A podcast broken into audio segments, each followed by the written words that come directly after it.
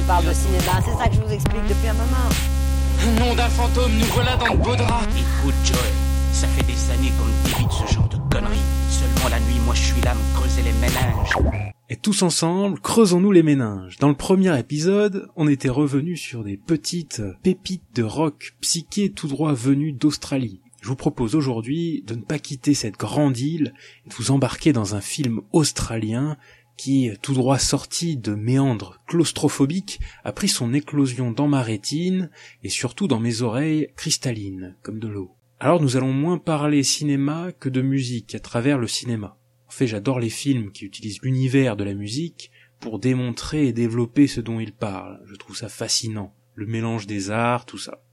Pour moi, les bandes son peuvent ancrer les films dans leur temps, les dater, ou au contraire les rendre vraiment intemporels. Enfin bon, vous le savez bien, les exemples sont infinis, mais dans ce deuxième épisode, je vais vous parler d'un film particulièrement particulier qui m'a bien retourné le cerveau. J'ai nommé Bad Boy Bobby.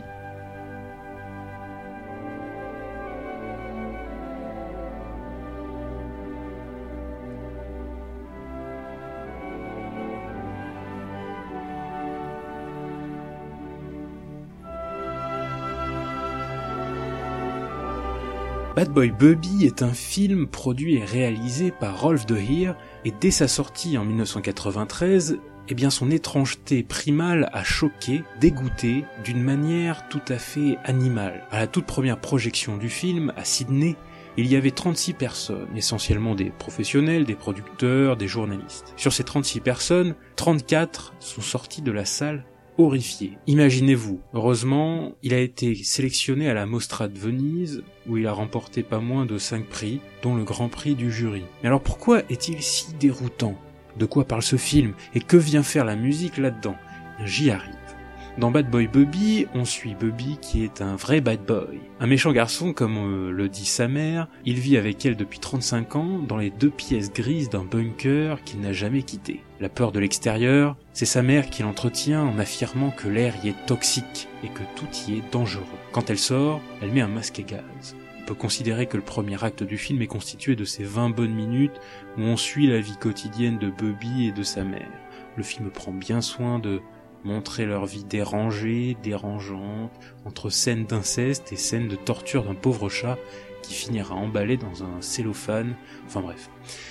On comprend alors qu'il va être question d'apprentissage du monde, de croyances, de philosophie. Évidemment, Candide et la caverne de Platon vont se bousculer à Oedipe, tout ça. Rien à voir non plus avec le film Room de 2016, que vous connaissez peut-être, dans lequel jouait Brie Larson d'ailleurs, mais on en est bien bien loin. La vie bat son plein donc dans le bunker jusqu'à l'arrivée du père de Bobby, qui avait disparu à sa naissance il y a 35 ans. Il apparaît en habit de pasteur, mais prêche très peu la bonne parole. Il amène dans le cocon la débauche, et l'amour paternel cède vite la place à la maltraitance de Bobby. En fait, toute cette séquence sert à nous montrer les traumatismes de Bobby, dire que la forme d'autisme qui transparaît dans ses actes ne vient pas de nulle part ce premier acte du film est essentiel pour soutenir le reste du film. montre bien au spectateur que si les mœurs et les valeurs morales étaient de l'air, eh bien le bunker serait empli de vide. L'étouffement est à tous les niveaux, autant dans le fond que dans la forme du film d'ailleurs.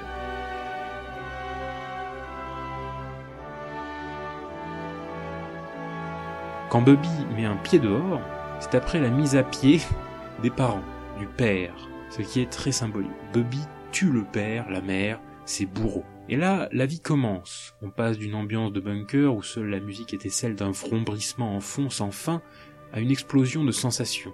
Le film est très connu pour un procédé qui est utilisé à partir de ce moment. En effet, dans le but de donner un cachet plus expérimental au film, 32 directeurs de la photographie se sont succédés sur le tournage, à raison d'un chef opérateur différent pour chaque nouveau lieu que Bubby découvrait. Mais il y a autre chose qu'on sait moins. Au visionnage, j'ai été saisi par l'habillage sonore qui me paraissait inhabituel.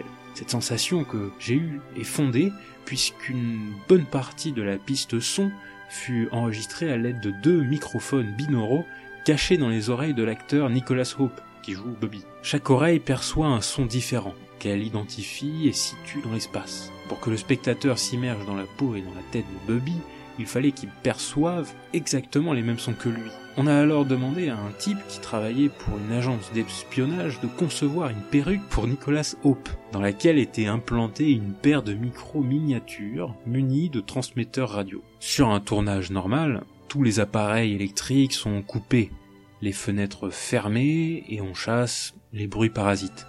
Au contraire là, ils avaient allumé les frigos et les ventilateurs à fond, laissé les portes et les fenêtres grandes ouvertes et même demandé à des membres de l'équipe de faire des bruitages supplémentaires, hors champ, pour qu'il y ait des sons très différents à capter et qu'on ait cette impression de vertige que peut éprouver quelqu'un la première fois qu'il sort de chez lui après avoir été enfermé. Et tout cela m'a impliqué dans le visionnage. J'étais fasciné par la découverte, l'inventivité de chaque plan, et chaque ambiance sonore et chaque personne parmi la galerie de gens que Bubby croise au hasard de son errance. Comme lui, on ne sait pas où l'on va, mais on apprend de tout. Le premier bonheur de Bubby est la musique. La première fois qu'il sort, on entend son thème, une chorale hollandaise. Souvent synonyme de communion, elle devient ensuite partie intégrante du film par des rencontres, principalement musicales, qui forgeront une à une l'émancipation du personnage. Le hasard mène Bubby à l'arrière d'un camion où il va rencontrer une bande qui ont un groupe, ils vont lui chanter un blues.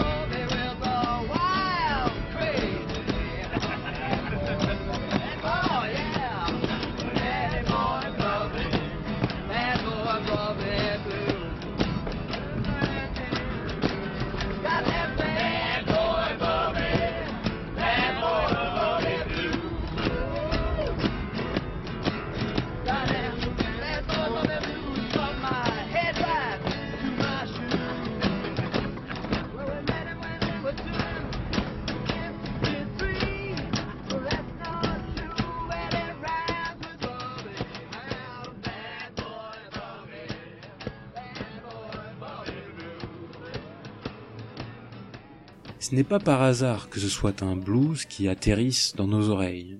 Et oui, le blues a écrit son histoire en étroite collaboration avec le malin.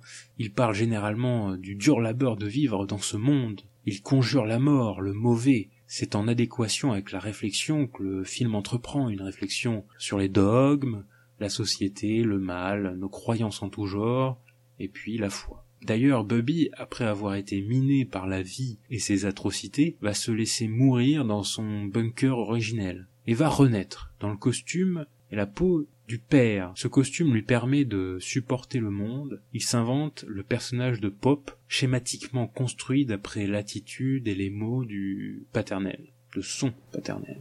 Beautiful, isn't it? Fantastic. And yet, this mob have been trying for centuries to cling mob, even though they share the same God. Mind you, this mob have been getting pretty good at cling wrapping lately. And this mob's got the same God as well. But they've had a fair go at cling wrapping that first mob. They've been trying to cling wrap that second mob for a good couple of thousand years. And they pretty well succeeded in cling wrapping just about all of this mob, who never did much cling wrapping to anyone but themselves. And then there's this lot, a different God altogether. You'd think that would help, but it doesn't. See, this mob cling wrapped about half a million of that first mob 40 or 50 years ago, and they've been at it ever since. They've all done their fair share of killing or being killed, and it's all pointless. The thing, Bubby, is don't be like them. No matter how mad you get at someone, don't kill them. Ever. Bobby done cling wrap them. Me pop now. Talking like that, you'll be running the country soon enough. No, no more excuses. No more cling wrapping. Okay? Bobby? Okay.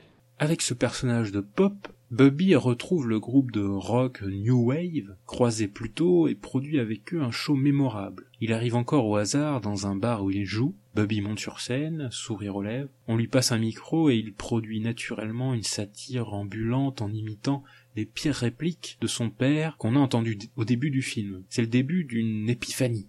Bubby élève sans le vouloir son personnage au rang d'icône par sa performance artistique. Le film, à partir de ce moment, montre la création musicale dans ce qu'elle a de plus vrai et intime. La révolte est palpable, Bubby fait entendre ses traumas les plus profonds, et voici la scène, musique, maestro.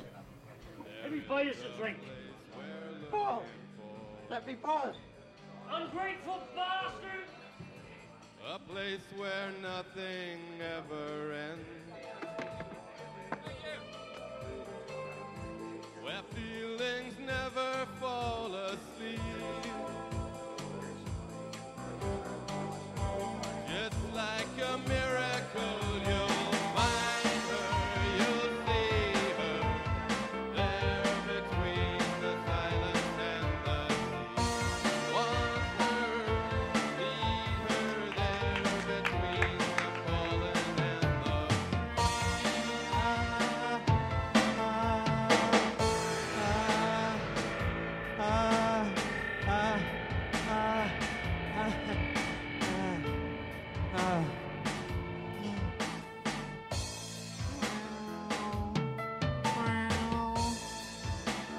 Get him!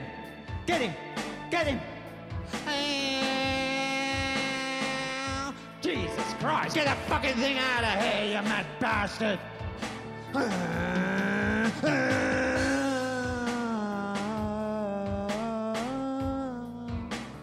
Get off the fucking road, you greedy bastard! Look at the silly bastard, would you? You pooped a bastard!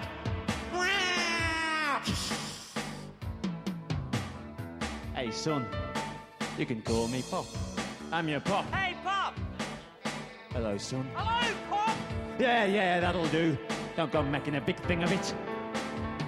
What's the matter with you, son? You got a bit of a mental condition or something? Fucking kid's trying to be me again.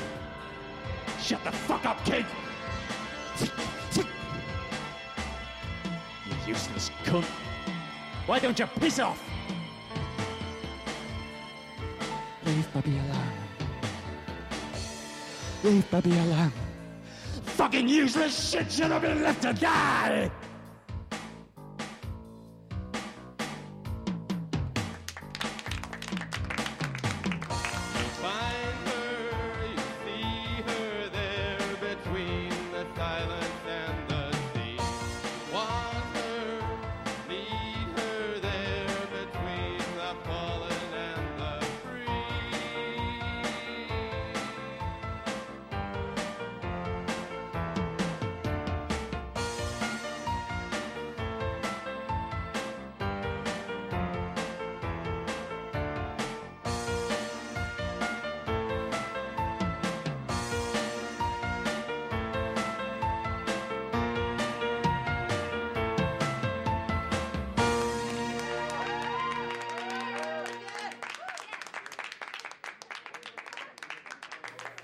Voilà, vous venez d'entendre euh, trois des scènes euh, cultes qui m'ont marqué dans Bad Boy Bubby. J'espère vous avoir donné un peu envie de voir ce film. Je n'ai pas parlé de beaucoup de choses délibérément pour ne pas tout spoiler. Aussi Bad Boy Bubby a ça de fascinant qu'il marque sur pellicule un pan de la musique en ébullition depuis la fin des années 70. J'ai nommé la New Wave, la Cold Wave et le Post-Punk, le trio gagnant. Dans Bad Boy Bobby, j'y ai vu le mal-être de groupes comme euh, Trisomie 21 euh, ou encore les Bonapartes ou même euh, Babel 17 si ça vous intéresse.